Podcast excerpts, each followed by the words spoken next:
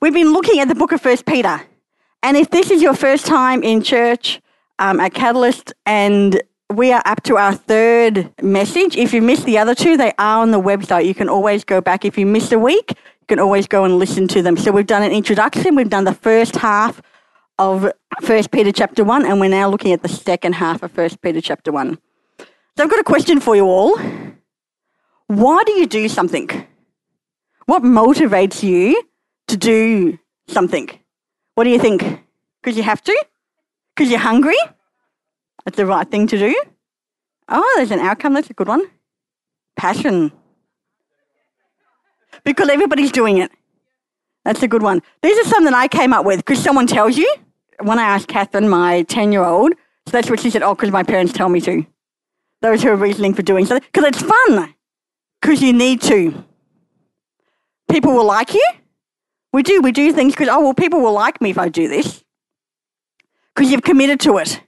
That's a big one for me. If I've committed to it, I'm going to do it just because I said I would. You want to. You're being paid. You're responsible for it. It's the right thing to do. Outcome. There's a whole lot of other reasons. But that's what I want to look at today because that's what Peter, what we see in First Peter, is some things that God actually tells us to do.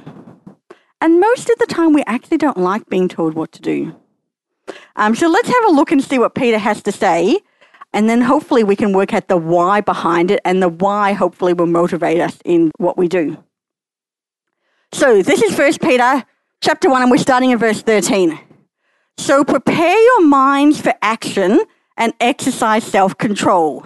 Put all your hope in the gracious salvation that will come to you when Christ Jesus is revealed to the world. Now, for your sake, Melissa, I'm looking at the NLT. But if you looked at the NIV, you would find that it says this Therefore, with minds that are alert and fully sober, set your hope on the grace to be brought to you when Jesus Christ is revealed at his coming. So when we see a so or when we see a therefore, what does that mean? Yep, we have to read the bit before. Because you can't just say so and then just stop there. You have need to know, well, what is the so about? What's the therefore about? So for those who weren't here last week or can't remember what comes in the couple of verses beforehand, this is what it says a bit beforehand. This salvation was something that even the prophets wanted to know more about when they prophesied about this gracious salvation prepared for you. They wondered what time or situation the Spirit of Christ within them was talking about when he told them in advance about Christ's suffering and his great glory afterwards. They were told that their message was not for themselves, but for you. And now this good news has been announced to you by those who preached in the power of the Holy Spirit sent from heaven. It is so wonderful that even the angels are eagerly watching these things happen. And that's actually 1 Peter 1 10 to 12, not 10 to 25, because that's the rest of the chapter, just for those who are taking notes. Um, so, the reason that we all do what Peter's about to tell us is because of one simple thing the salvation that we all know about. The salvation that is so amazing and so wonderful that even the prophets who were talking about stuff that hadn't even happened yet, they were wondering, what on earth is this on about? Even the angels are eagerly watching these things happen. That's how amazing the grace and the salvation that we've been given is. That even the angels go, wow, I want to see how this turns out. I want to see how this works itself out. I want to see how the suffering and the glory of God actually works together in the lives of these people. So that is their salvation, and that's why everything else that we talk about, Peter is telling us. So what is he saying? We'll start again at verse 13. So prepare your minds for action and exercise self control. Put all your hope in the gracious salvation that will come to you when Jesus Christ is revealed to the world. So you must live as God's obedient children. Don't slip back into your old ways of living to, sacri- to satisfy your own desires. You don't You didn't know any better then. But now you must be holy in everything you do, just as God who chose you is holy. For the scriptures say, You must be holy because I am holy. And remember that the Heavenly Father to whom you pray has no favorites. He will judge or reward you according to what you do. So you must live in reverent fear of Him during your time here as temporary residents. For you know that God paid a ransom to save you from the empty life you inherited from your ancestors. And it was not paid with me gold or silver, which loses their value. It was the precious blood of Christ, the sinless, spotless Lamb of God. God chose him as a ransom long before the world began. So now, in these last days, he has been revealed for your sake. Through Christ, you have come to trust in God, and you have placed your faith and hope in God because he raised Christ from the dead and gave him great glory. You were cleansed from your sins when you obeyed the truth. So now you must show sincere love to each other, so brother as brothers and sisters. Love each other deeply with all your heart. For you have been born again, but not to a life that will quickly end. Your new life will last forever because it comes from the eternal living word of God. As the scriptures say, people are like grass. Their beauty is like a flower in the field. The grass withers and the flower fades, but the word of the Lord remains forever. And the word is the good news that was preached to you. Did anybody notice how many you musts there was in that? There was a whole lot of times when we were told that we must do something. Now, who here likes to be told they must do something? Nobody? Know, my hand's not up either. Even my kids, who are pretty, like when you're a kid, you're pretty used to, used to being told what you must do. To mean, like your parents say, you have to go clean your bedroom. And if you don't, there's consequences. So in our household, our kids must have their bedroom cleaned by Friday after school or they cannot watch TV. And our kids only get to watch whatever they want on Friday afternoon. So it's a big scramble Friday morning, even though they've had all week to do it. Big scramble Friday morning to get it clean. And then they hope that I check their bedroom and not Matt. Because we have different standards as to what is acceptable. And one of us has a higher standard than the other one. If they don't do it, they don't get, they, there's consequences. And when they're at school, when you're at school, you get told all the time, you have to be here, you have to be there. Daniel gets a detention now if he's not at class at the right time. He doesn't get to choose when he wants to go to class and when he does it and when he doesn't do it. If he, well, he can choose, but the consequences are he gets a detention, he has to stay in at lunchtime. And if anybody knows Daniel, he so doesn't like getting in trouble. So he's like so keen on doing the right thing, what he's been told to do. Now, at work, we sometimes are in the same case. Sometimes when you're at work, the things that you have to do. As a parent, sometimes the things that you pretty much have to do. But you can choose sort of when you do them sometimes. But when there's a screaming baby, like you really, you either like put up with the screaming or you do what the baby wants you to do to stop them from screaming. But as adults, we really don't like the word have to.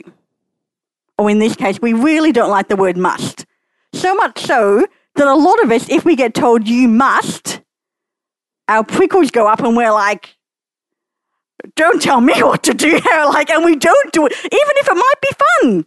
Even if it might be a good thing to do, just because we've been told we must, we're like, no way. You find that church sometimes, even sometimes. I remember being in a conference once and they're like, everybody, give God a clap. And I'm like, I don't feel like giving God a clap. Why would I do that just because you tell me to? We don't particularly like the word must, but Peter uses this word a lot of times in this passage that we just read. So let's have a look at what we must do. 1 Peter 1 13. This isn't really a must, but it, it sets up the musts, if that makes sense. So prepare your minds for action and exercise self-control. Put all your hope in the gracious salvation that will come to you when Christ Jesus is revealed to the world. So already, Peter's telling us that we have to prepare our mind for action and to exercise self control. So they're the first two things that we have to do before the other musts can really uh, outwork themselves.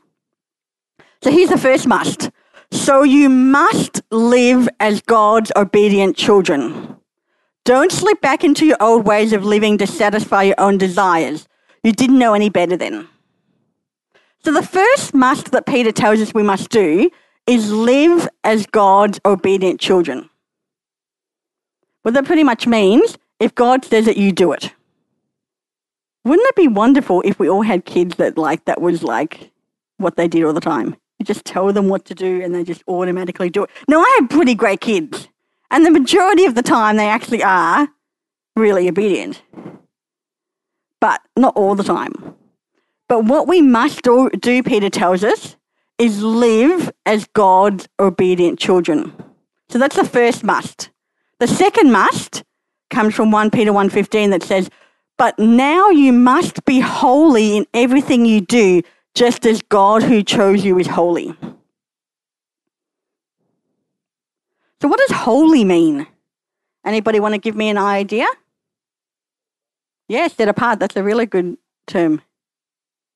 So you must be set apart in everything that you do. You actually must be pure. You must be holy. But not just you must be holy, just as God who chose you is holy. And the next verse that isn't up there is that says, Be holy as I am holy.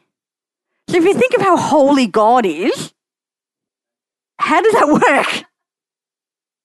But that's what Peter says. Let's, we'll get back to that, don't worry. The other must is you must live in reverent fear of him. So 1 Peter 1:17 tells us, and remember that the heavenly Father to whom you pray has no favorites. He will judge or reward you according to what you do. So you must live in reverent fear of him during your time here as temporary residents. Now, the word fear is not, oh no, I'm afraid I want to go and hide and want nothing to do with this. This fear is, God, you are so awesome. You are so holy. How can I take you for granted and just be so casual in your presence? That's the kind of fear that Peter is talking about.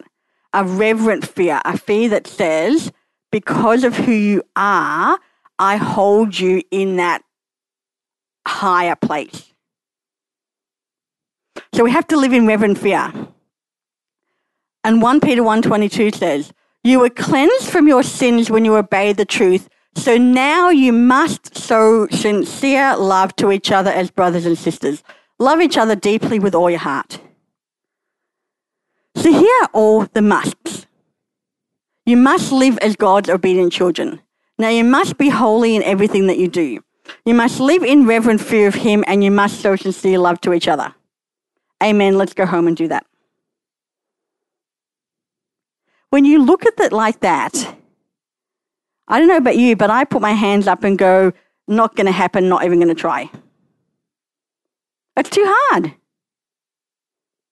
To live as obedient children, sometimes I can be obedient, but to live all the time, I don't know. And in the next one, you must be holy in everything that you do.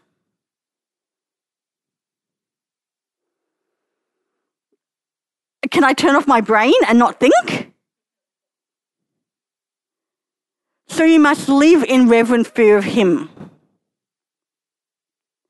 There's a song that I really like um, by a group called Point of Grace. And it says, the chorus says this God forbid that I find you so familiar that I think of you as less than who you are. God forbid that I should think of you at all without a reverent, hum, uh, without a reverent, reverent, anyhow, sorry, I'm trying to, without a reverent something in my heart. I can't remember what the word is. God forbid. I don't know about you, but I sometimes forget how holy God is. I sometimes remember how loving He is and how gracious He is. And because I am so going, oh God, I'm so glad that I'm so glad that you're gracious. Sometimes I take that for granted. And sometimes I go, you know what? Yes, I hear that small voice in my head saying, Tanya, this is not what God wants you to do, but I know I'll be forgiven reverent, to live in reverent fear means we actually say, hang on. God is such a holy God.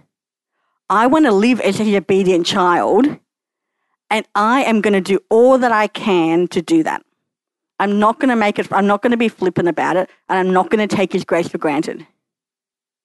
There's a book called Cheap Grace um, that pretty much talks about how we can, as Christians, think so much about the grace of God that we don't realize how much it costs. The grace that we have been given, the salvation that we have been given, cost Jesus his life. Not just his life, but his position. He was in heaven. He chose to give up his heavenly place to come down to earth. He went through excruciating pain. But his biggest pain was the fact that at some point he was actually separated from God himself because our sin and God can't mix. It actually costs the grace that we're given. And if we don't hold God in reverent fear, then we can sometimes go, cool, I'm forgiven. Instead of, boy, I am forgiven. But I so don't want to take that for granted. And so I want to live a holy life and an obedient life. The last one. So you must show sincere love to each other. I love how the wording doesn't just say you must show love to each other. Because if it does, we're like, oh, yeah, cool, we can do that. But sincere love actually puts a level to it. It can't just be, oh, cool, Stella, I love you, yep. You know that, I'll just move on. It actually has to be real. There has to be sincerity in it. And we all are pretty good at knowing when someone is sincere and when they're not. You know, like you know when someone comes up to you and says, How are you going? You know, if it's just uh, that's the first sentence because they really want to tell you something. And so you just say good and then you just wait to hear why they're asking you how you are so they can tell you about. Like, have you all, you've all, you all have had that situation happen to you, haven't you? But then you know when someone comes and says, hey, how are you going? You know when they actually go, oh, this person really wants to know how I'm going. And then you choose what you give because of how sincere you know that question is. So it's not just loving people, it's actually sincerely loving them. So, how do we do this?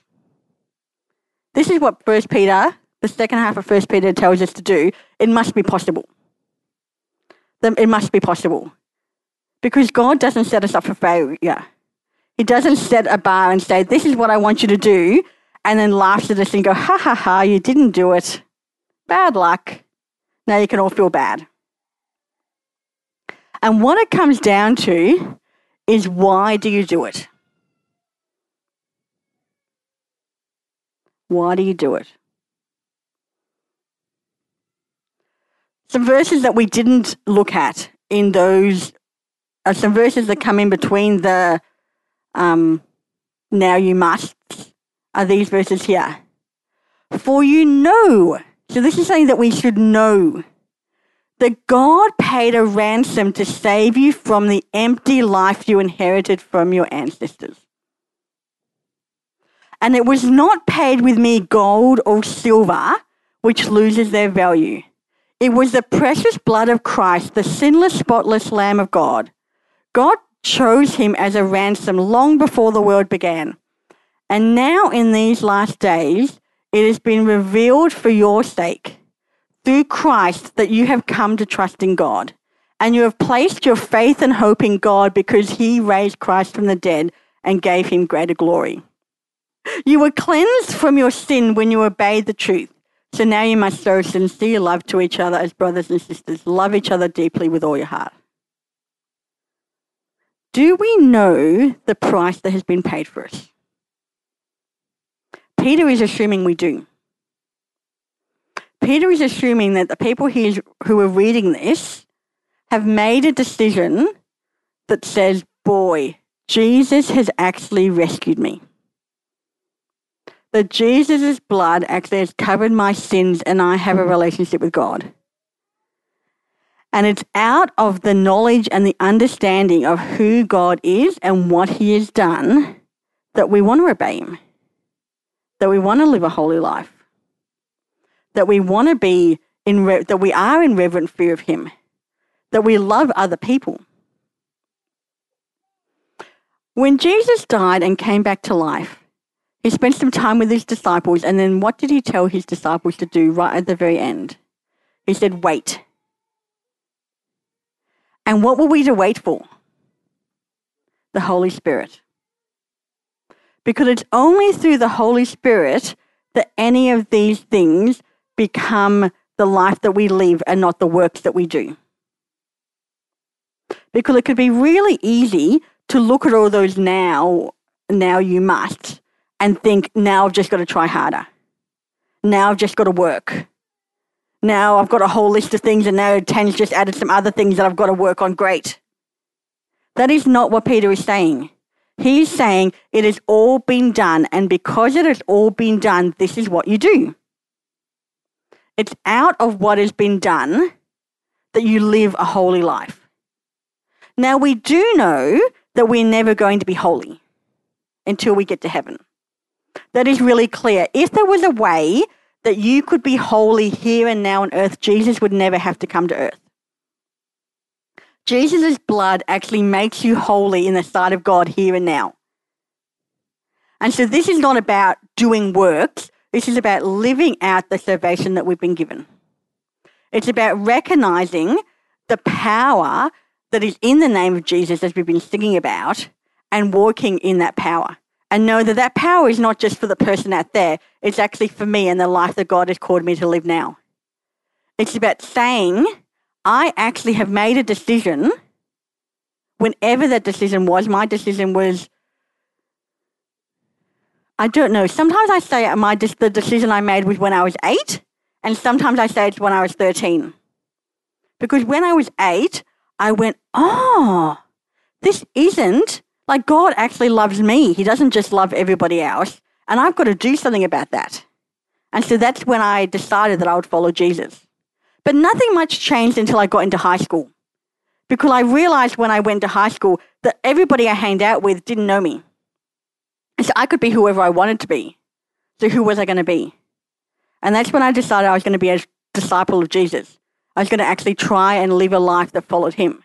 When when I was eight, nothing particularly changed because I was eight and I was still going to church and I was still doing things that my like I was more my parents. I just followed what my parents did. But when I went into high school, I could just be whoever I wanted to be. But whenever you made that decision, if it was yesterday, if it was an hour ago, if it was 20 years ago, if it was 40 years ago, whatever time it was, when you said, I want to actually be a disciple of Jesus, that's when you got to know the power that's in the blood of Jesus. And it's from that point that we go, you know what? I want to live a life that's pleasing to God. I've decided that's what I'm going to do. And if I've decided that that's what I'm going to do, Peter tells us now that you know this, you've got to set your mind for action and to exercise self control. Who likes exercising self control? I'm not very good at it. But we get told we have to. So you must live as God's obedient children. So now be holy in everything that you do. This does not mean we will be holy in everything that we do. But if that is not our aim, then we need to change our aim. Because our aim should be to live as God's children. And it's because of the Holy Spirit that we can do this. It's because of who you are in Christ that Peter tells us to do these things. It's because of the Holy Spirit that's living inside of us that that is actually causes us to be obedient, to live in reverent fear, and that that is the direction that we're going in. And that's really what it's about. Where is our direction and what are we aiming for? Because if we're aiming just to get by, if we're aiming just to do whatever's comfortable, we're actually not following Jesus. If our aim is to follow Jesus, then living a life that is pleasing to Him, living a life in obedience to Him, that's what we do because His salvation was worth it. How much we are loved by God is worth it. So, really, it's got nothing to do with us. It's got all to do with who God is. It's all got to do with a decision that we have made that has allowed us to live and walk in the freedom that God gives us. But because of who He is and because of what He has done, We want to live in a life that is pleasing to Him. So it's not really that you must. It's really how can you not want to?